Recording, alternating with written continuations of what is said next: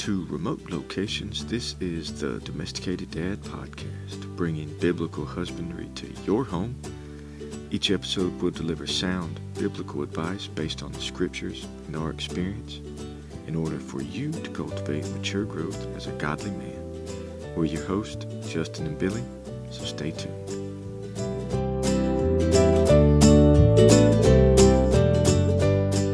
Welcome back. Today is April 5th, 2020, and this is episode 003 Biblical Manhood Part 2. If you missed Part 1, be sure to go back and listen to last week's show to get caught up. We'll be continuing our talk about how the Bible defines manhood, so stay tuned.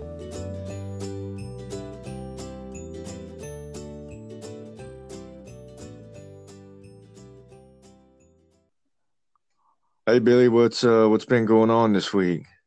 Uh, not too much. Uh, uh, kind of interesting event. The uh, the triplets are kind of at the age now they figured out how to take their clothes and diapers off and run Oh, in different directions. So that's uh, that's been fun today. As I was chasing, you know, naked child running around as the other ones are undressing and jumping and climbing on everything like a tornado. It occurred to me that Mister Rogers did not prepare me for the people that live in my hood. Yeah. No, uh I can't even imagine with triplets, Billy. I mean, you know, all of our children were, you know, toddlers one at a time. Uh so I I applaud you, sir. You uh you are a gentleman and a scholar. Oh, I, it it is definitely uh definitely interesting. I I think back to those times I'm sure you can relate as well. Even some joint times with us, like in Iraq, you know, when something's happening, you know, I used to then, you know, whether it be a rocket attack or whatever, you think back to, I thought back to my childhood and then, you know, the early 90s watching, you know, playing with toys as we watched the news and the Iraq war started. And then, you know, to find yourself there and you're like, oh my goodness, you know, are we going to make it through this? Or, you know, and there's those times where the craziness here gets it and I look around and I'm like, am I going to survive this? But I definitely love them to death and so thankful that God brought them into our lives. But it is definitely challenging doing the homeschool and the triplets and then the other, you know, responsibilities. But it's definitely a blessing, and I've definitely grown a lot you know, Yeah, absolutely. Absolutely, man. I've got a uh, I got a funny a funny uh child story this week. Um so pro- probably like you and, and the rest of everybody, our, our church is uh you know not meeting right now because of, you know, state orders and, and such. anyway, so uh you know, we we don't have a big church and you know, my kids have always gone to the same church. Uh the small little church in, in Alabama. And uh, my father in law is the preacher there. I think he's been preaching there for about 26 years now. Anyway, so they, they've been doing the service, uh, him and the, the music director, they, they've been doing it on Facebook so people can watch and you know tune in, I guess. So anyway, uh, today, or uh, may, it may have been last week. I'm sorry. Maybe I misspoke. I think this was last week it happened. I was at work. My wife was telling me about it. Um, my son was sitting there. They're all watching the the service, and uh, they they do the singing, and it gets to the the prayer time. My father in law's praying, and then my son looks at my wife and says, "This would almost be just like we were really there." If when Pop got done praying, you would let me go play outside. because at that time, normally before he actually begins the message, the children get up and go to children's church. And my wife looked at him and said, No, you little knucklehead, you gonna sit here and watch it. that's uh that's that's funny. It's like today we were watching our our church is doing like you know, it's on YouTube, you know, for the for the church, but you know, uh, the babies are kind of running around playing while we're watching on the TV, and and Riker decided to go to sleep, and it's funny as soon as the pastor comes on, he starts snoring, and he's out right, and he and as soon as the pastor stops preaching on the YouTube.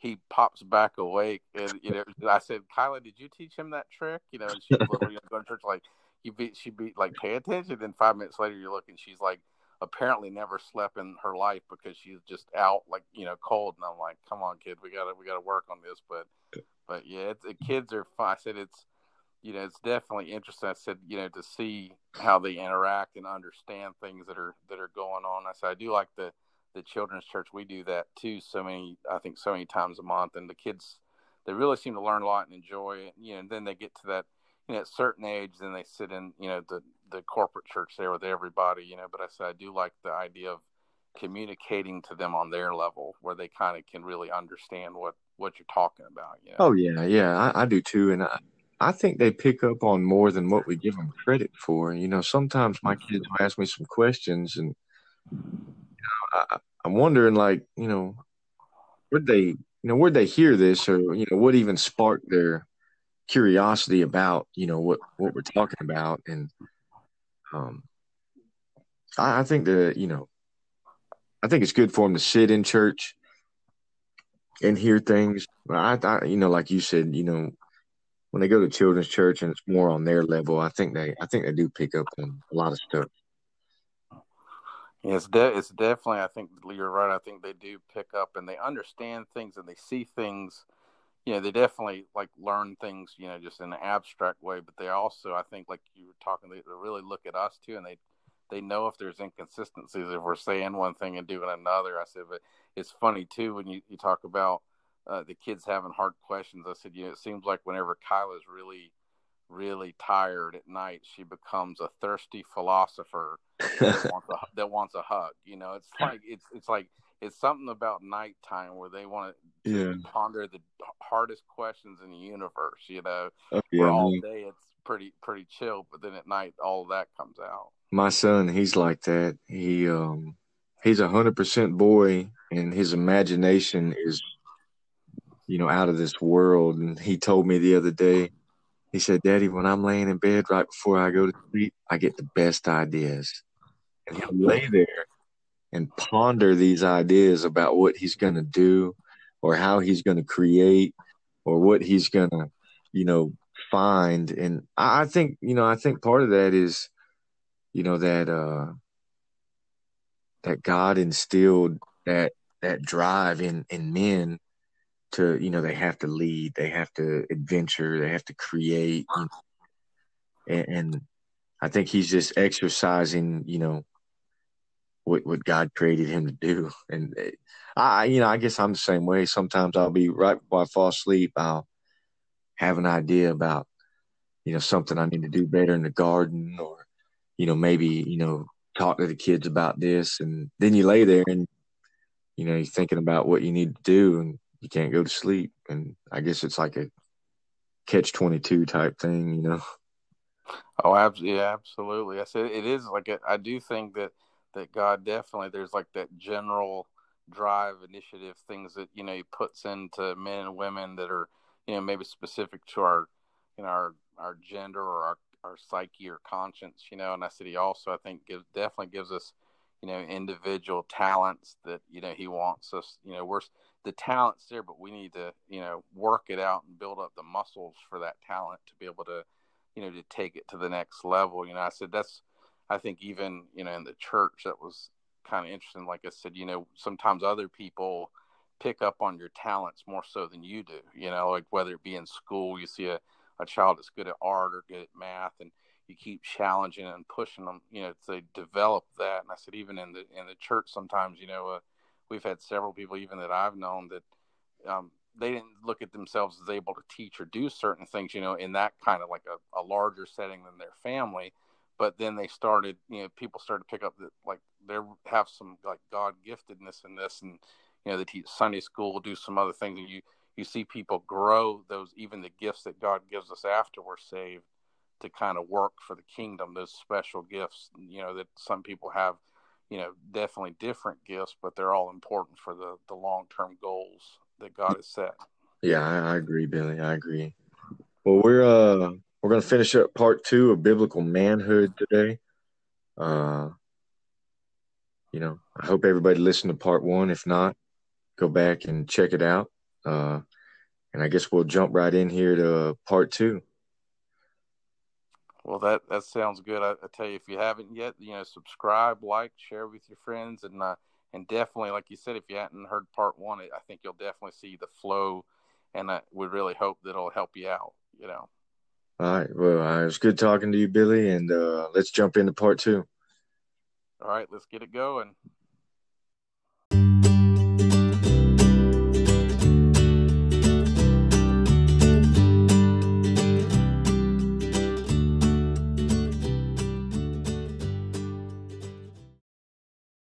Um, I, I think another uh, attribute uh, attribute it, it, um, to biblical manhood, Billy, uh, just to move along. Uh, I, I, think the scriptures clearly state that we need to take responsibility uh, for our families. If, we don't have a family yet, if you're a single man, uh, take responsibility for starting a family.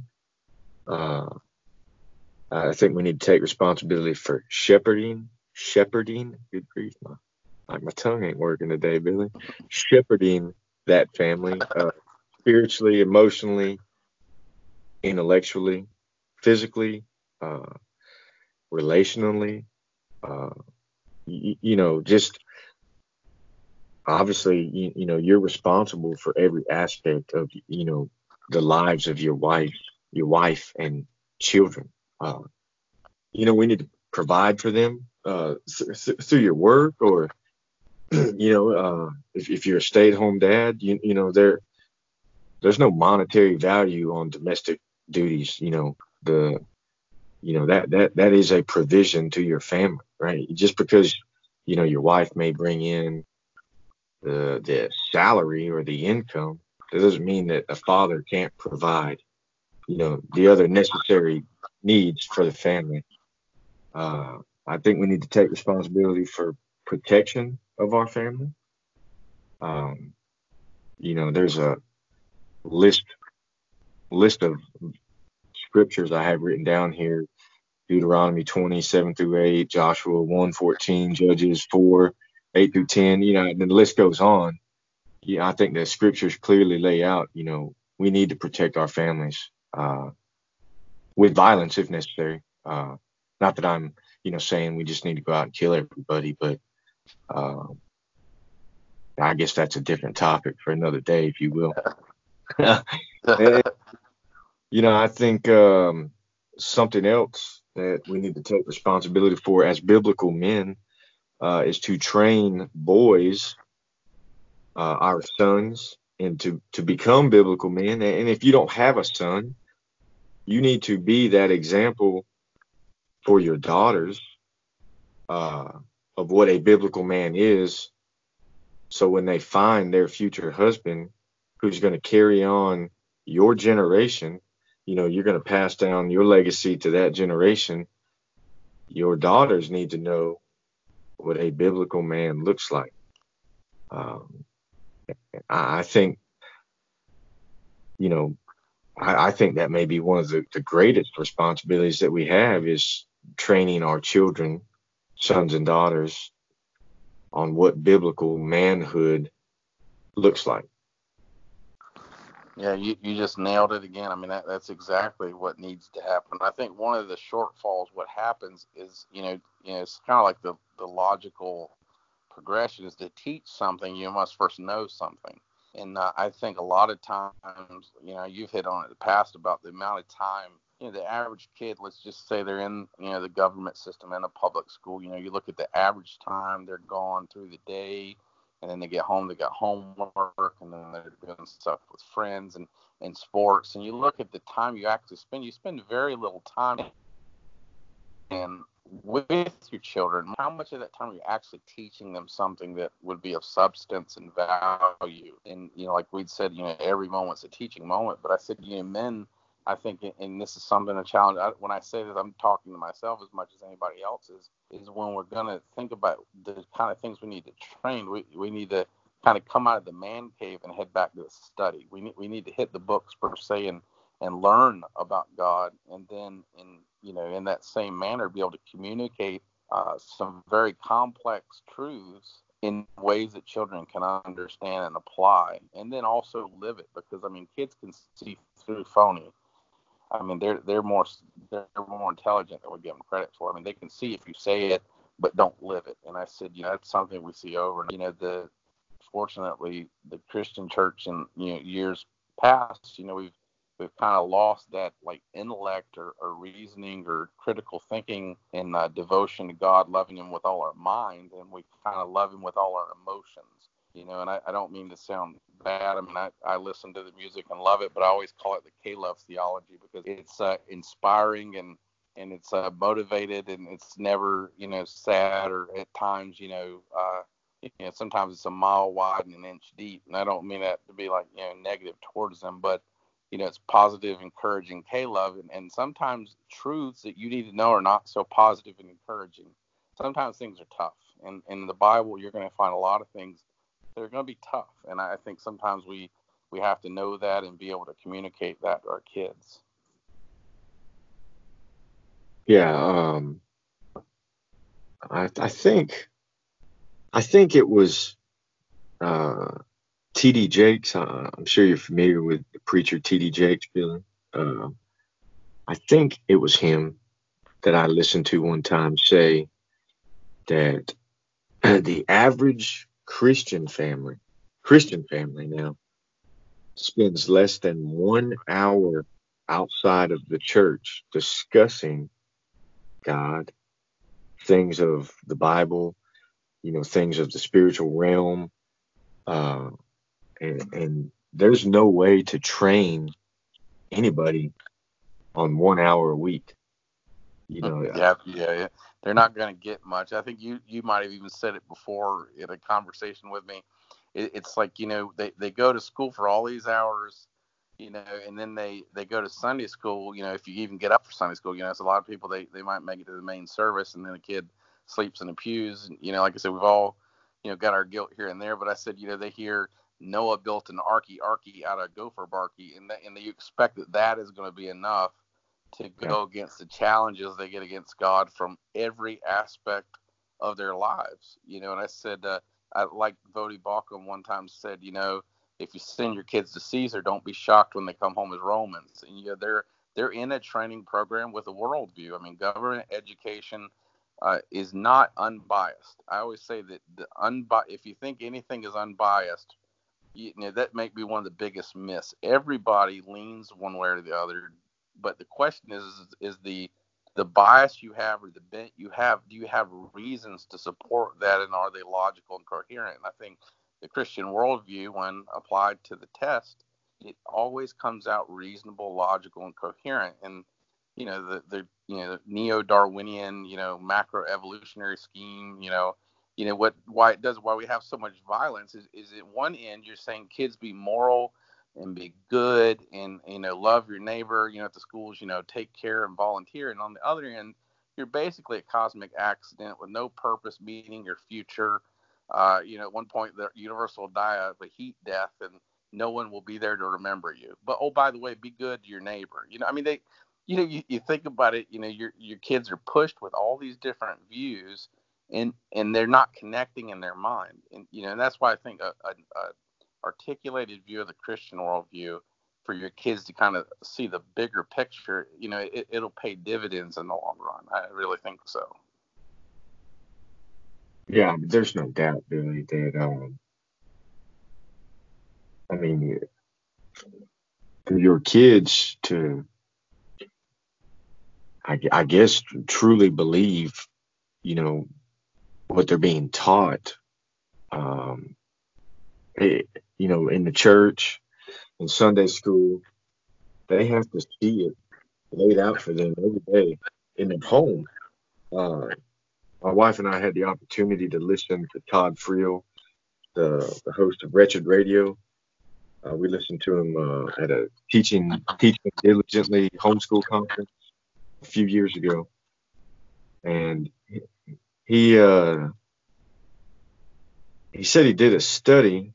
It was several major uh, universities throughout the southeast uh, in what you know would be considered the Bible Belt, and you know he went through and asked all these questions, and you know it, there was you know it was like some a large portion of the students that he spoke to said they grew up in a a, a quote Christian home. You know, they went to church.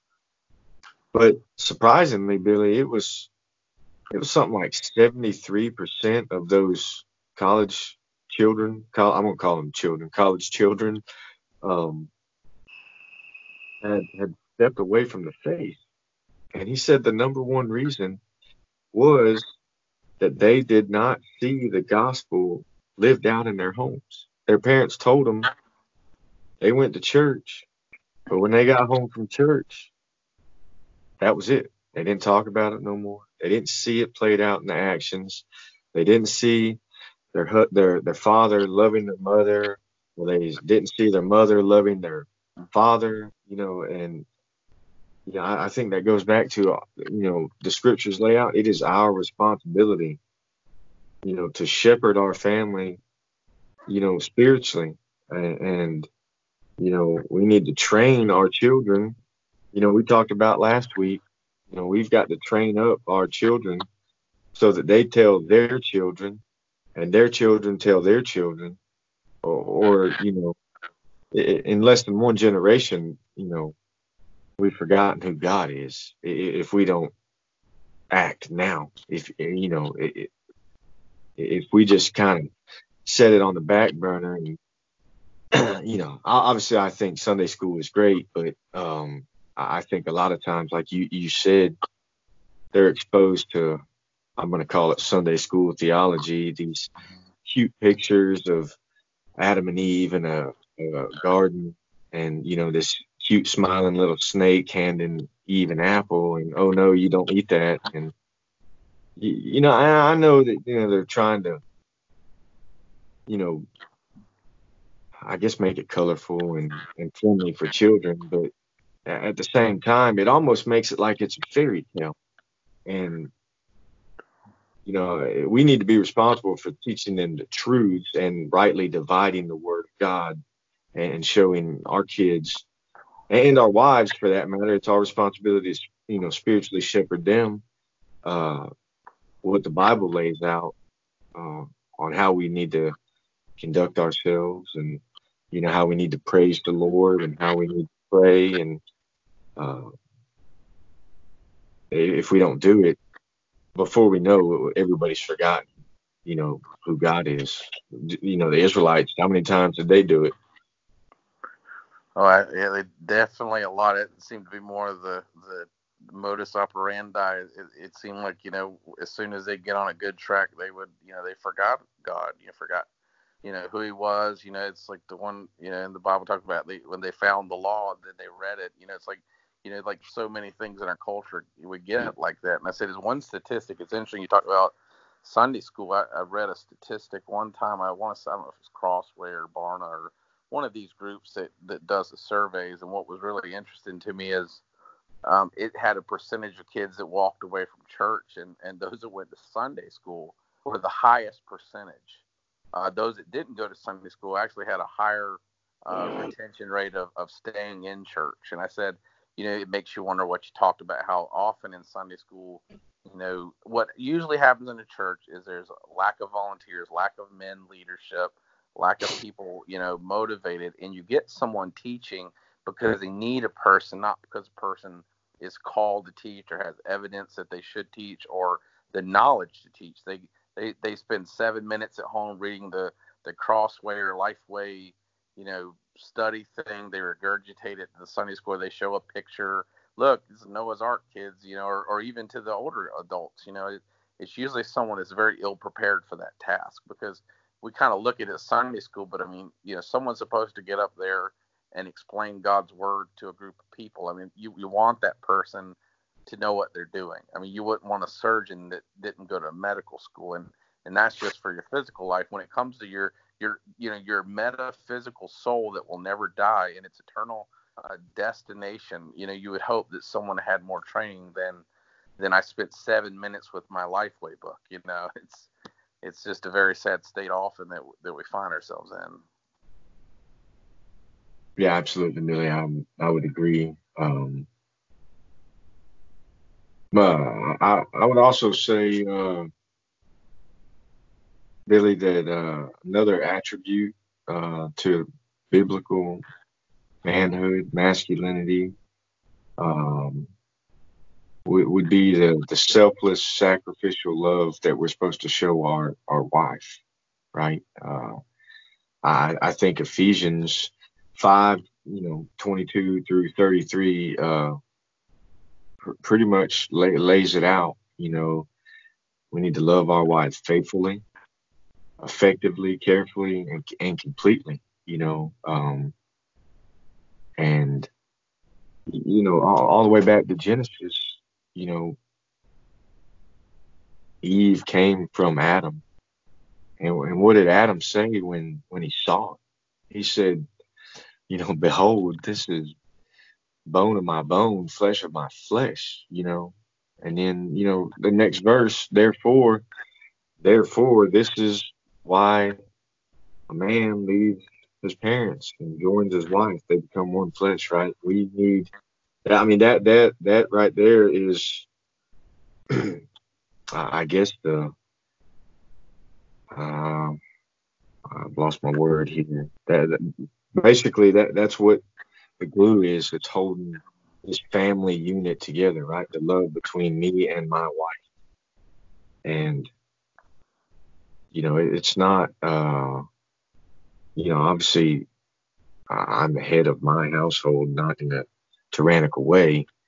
But I, I see men, I see you know, men that I know, you know, they're that's it. You know, they what they say, they rule with the iron fist because they're the head, and I I don't necessarily believe that's the love that uh, Paul was writing about when he, when he was writing, you know, this letter to the Ephesians.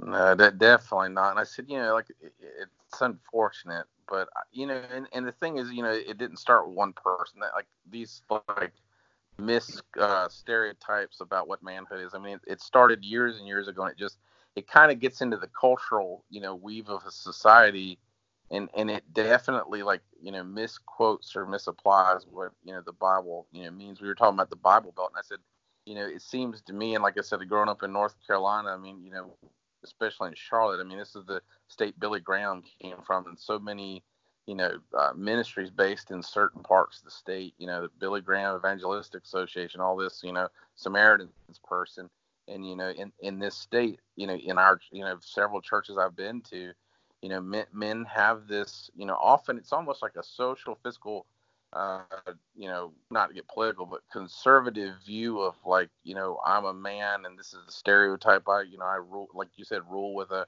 iron fist. This is my castle, and it's not a sacrificial.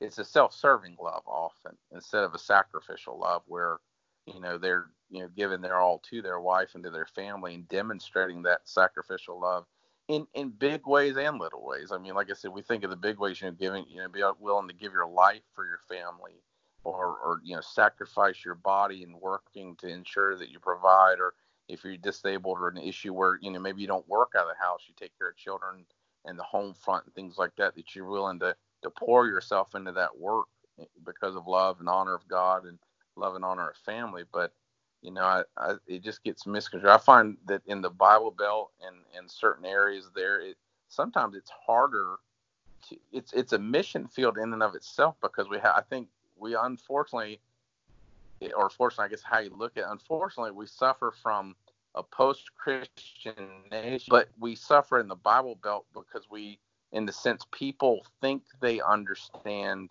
Christianity, and and what we have a lot in the pews are just cultural Christians.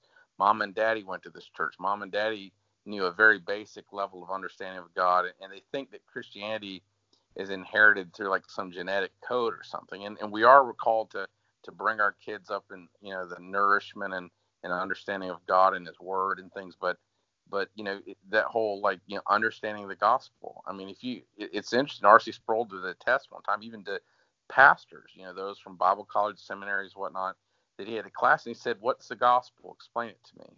And almost you know, I think was it one or two, I forget the exact numbers. A very small percent could explain it and if and a lot of these pastors, you know, if they can't explain the gospel clearly, the people in the pews aren't explaining it clearly. And I mean, you look at in a nation like ours that looks at Joel Osteen as being a, Christian leader, when he's a motivational speaker, you know, like I said, says here in Sacramento, people the hurricane need a place to stay. He locks the doors because they've got a very expensive church. He doesn't want to get messed up. You know, he, you know, things like that get the name Christianity in the South, and unfortunately, you know, all over the world people do. But I know, like, you know, my setting of of talking to people, it seems like in my own backyard is a mission field, but people think they know what Christianity is.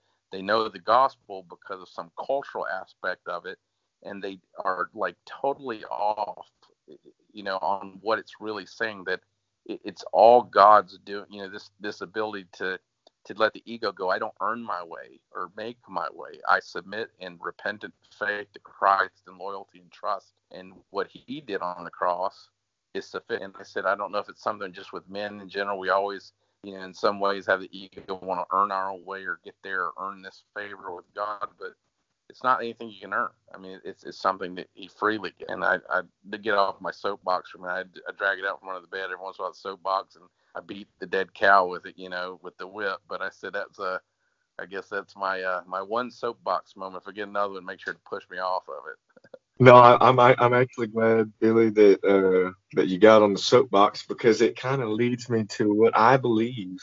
Uh, this is just Justin's opinion on what um, I would say the number one attribute of biblical manhood is, and that is uh, that we desperately need to depend on the grace that only Christ can give right? I am not strong enough on my own to do what the Lord has laid out for me to do, right? I know that by his grace, love, and mercy that he can empower me, you know, to take responsibility, to strive for purity, to, you know, love my wife, to train my children, all the things we talked about, you know, God can do that for me, right? I can't do it on my own. And, uh, you know, I, I think it goes to like what you said, you know, so many times, you know, men are like, I'm going to do this my way. I'm going to earn this. And we can't, right? God graciously gives it to us. And, you know, without the dependence on that grace, I know I couldn't do it, Billy. Uh, and I, I'd, I'd, I'm, I'm going to go on a limb and say that you know you know you couldn't do it as well. Oh, I, yeah, I, I, that's not even really a limb. That's that's fact there, Jack. I mean, it's just we, we can't. And I said it's something in, in men that was just depending on someone else uh, wholly and sufficiently. It, it's hard, I guess. You know, in our fallen nature, we, we like this like egotistical. You know, I'm the captain of my ship, the master of my fate, and and you really when you come to christ you come with empty hands. You have nothing to offer but your sin. And and that you know we use the word faith and and the like i said the church today you know we use a lot of language you know from from you know translations of past years that are beautiful and they're great but the problem with language is language changes very often and words change meanings. And you know if you look at some of the the words you know that we kind of i call it christianese you know the language we use you know, big word salvation and faith and, you know, th- these things like they have different meanings in different contexts. And I said, you know, what we're calling people to do, it's not just some intellectual assent that, yeah, I think there's a God and I'm, I'm sure he, you know, he loves everybody. He's a big grandfather in the sky is how people look at it. And it's like, no, he's, he's that's not exactly, that's not at all how he's depicted, you know, but it's that idea of just submitting in a repentant heart and whole trust. I mean, submitting all of it to Christ. Like I depend totally, I'm a sinful man and I depend totally on your grace and mercy and on the atonement at the cross. That that is the reason I can be in God's presence. The reason I can be forgiven is because a payment was made on my behalf and I I offered nothing but the sin that required it. You know, I mean I, I have nothing to offer. Even my faith. I'll even go so far and like I said, not to to get into that's a whole other subject. You know, I, I do believe in free will according to a man's nature. You know, I do think that we have a bent towards sin in our nature is, is opposed to God and dead in sin, as the Bible says. But the very faith I exercise, the trust, the loyalty, the belief in God, I believe that's a gift in and of itself, not something I, you know, I'm smarter than the next guy. Or you, know, you see two kids in the same home grow up, one becomes a Christian, one becomes you know, total opposite, you know, you know, the you know, pagan of the year, if you will. And you're like, they had the same education up to, you know, why did one, you know, and I just go back to like God's grace and mercy, you know, and that's all I can, I can ever lean on or submit to anyone is place your trust in Christ, repent and believe and be loyal. You know, no, nothing comes between that relationship. And a man that loves Christ with all his heart is the kind of man that's going to love his wife with all his heart, and the kind of man you're going to want to marry your daughter one day because he's going to, if he loves Christ correctly, if he has that right, then all the other things are going to fall into place. You know, I, I think that that's the kind of domino where if you have that domino set, all of them are going to fall into place. You know, if you have that wrong, you know, it tells us not to unequally yoke. And I said when we look even at our kids and and you know they're they're you know like this person that they're dating, we have to instill in them to know what a man looks like. You know, our, our daughters should know what a real man looks like or what what God you know depicts as far as manhood. And I think it's something that's gonna it's a continue continual process and the world around us is definitely not in our favor on it. yeah, well said, Billy. Uh, on on that note, I, am to wrap it up there. I don't know if I can. Uh, I don't know if I can uh, come back. That was good. am gonna, we're gonna end it on this good note right here, really. That was that was good. I'm I'm like motivated right now.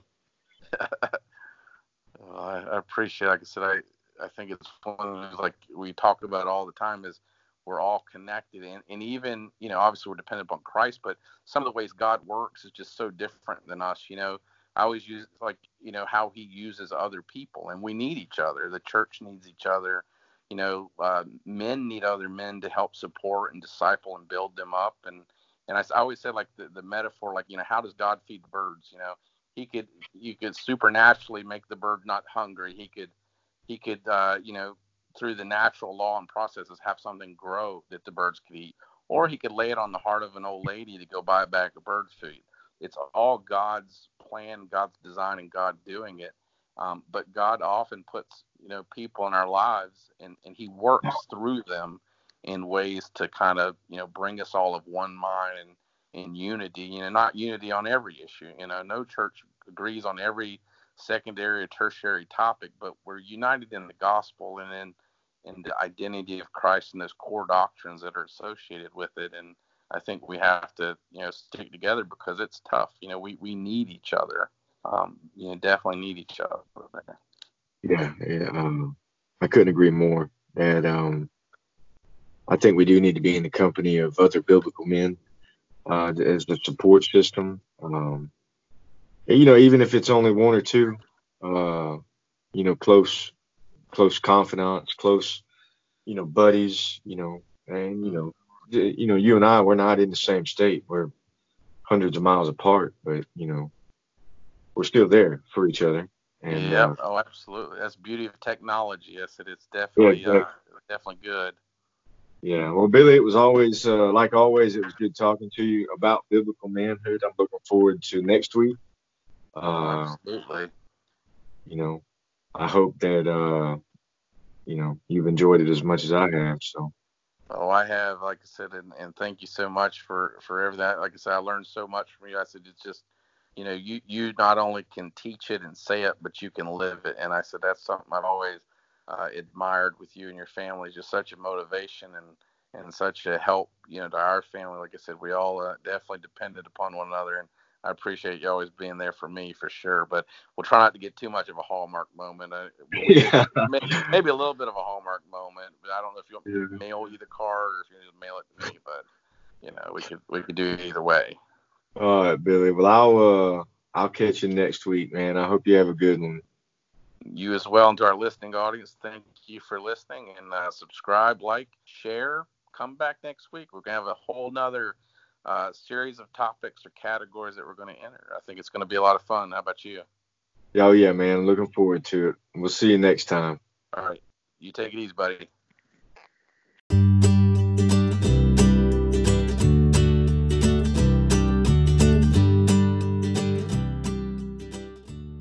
Thanks for listening in today.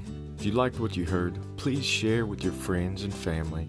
Maybe even consider subscribing so that you'll be the first to know when a new episode drops. Remember, friends, God commissioned us to be scholars, protectors, providers, and ministers to our family because the Great Commission doesn't start on Main Street, it begins on your street. Until next time, friends, God bless.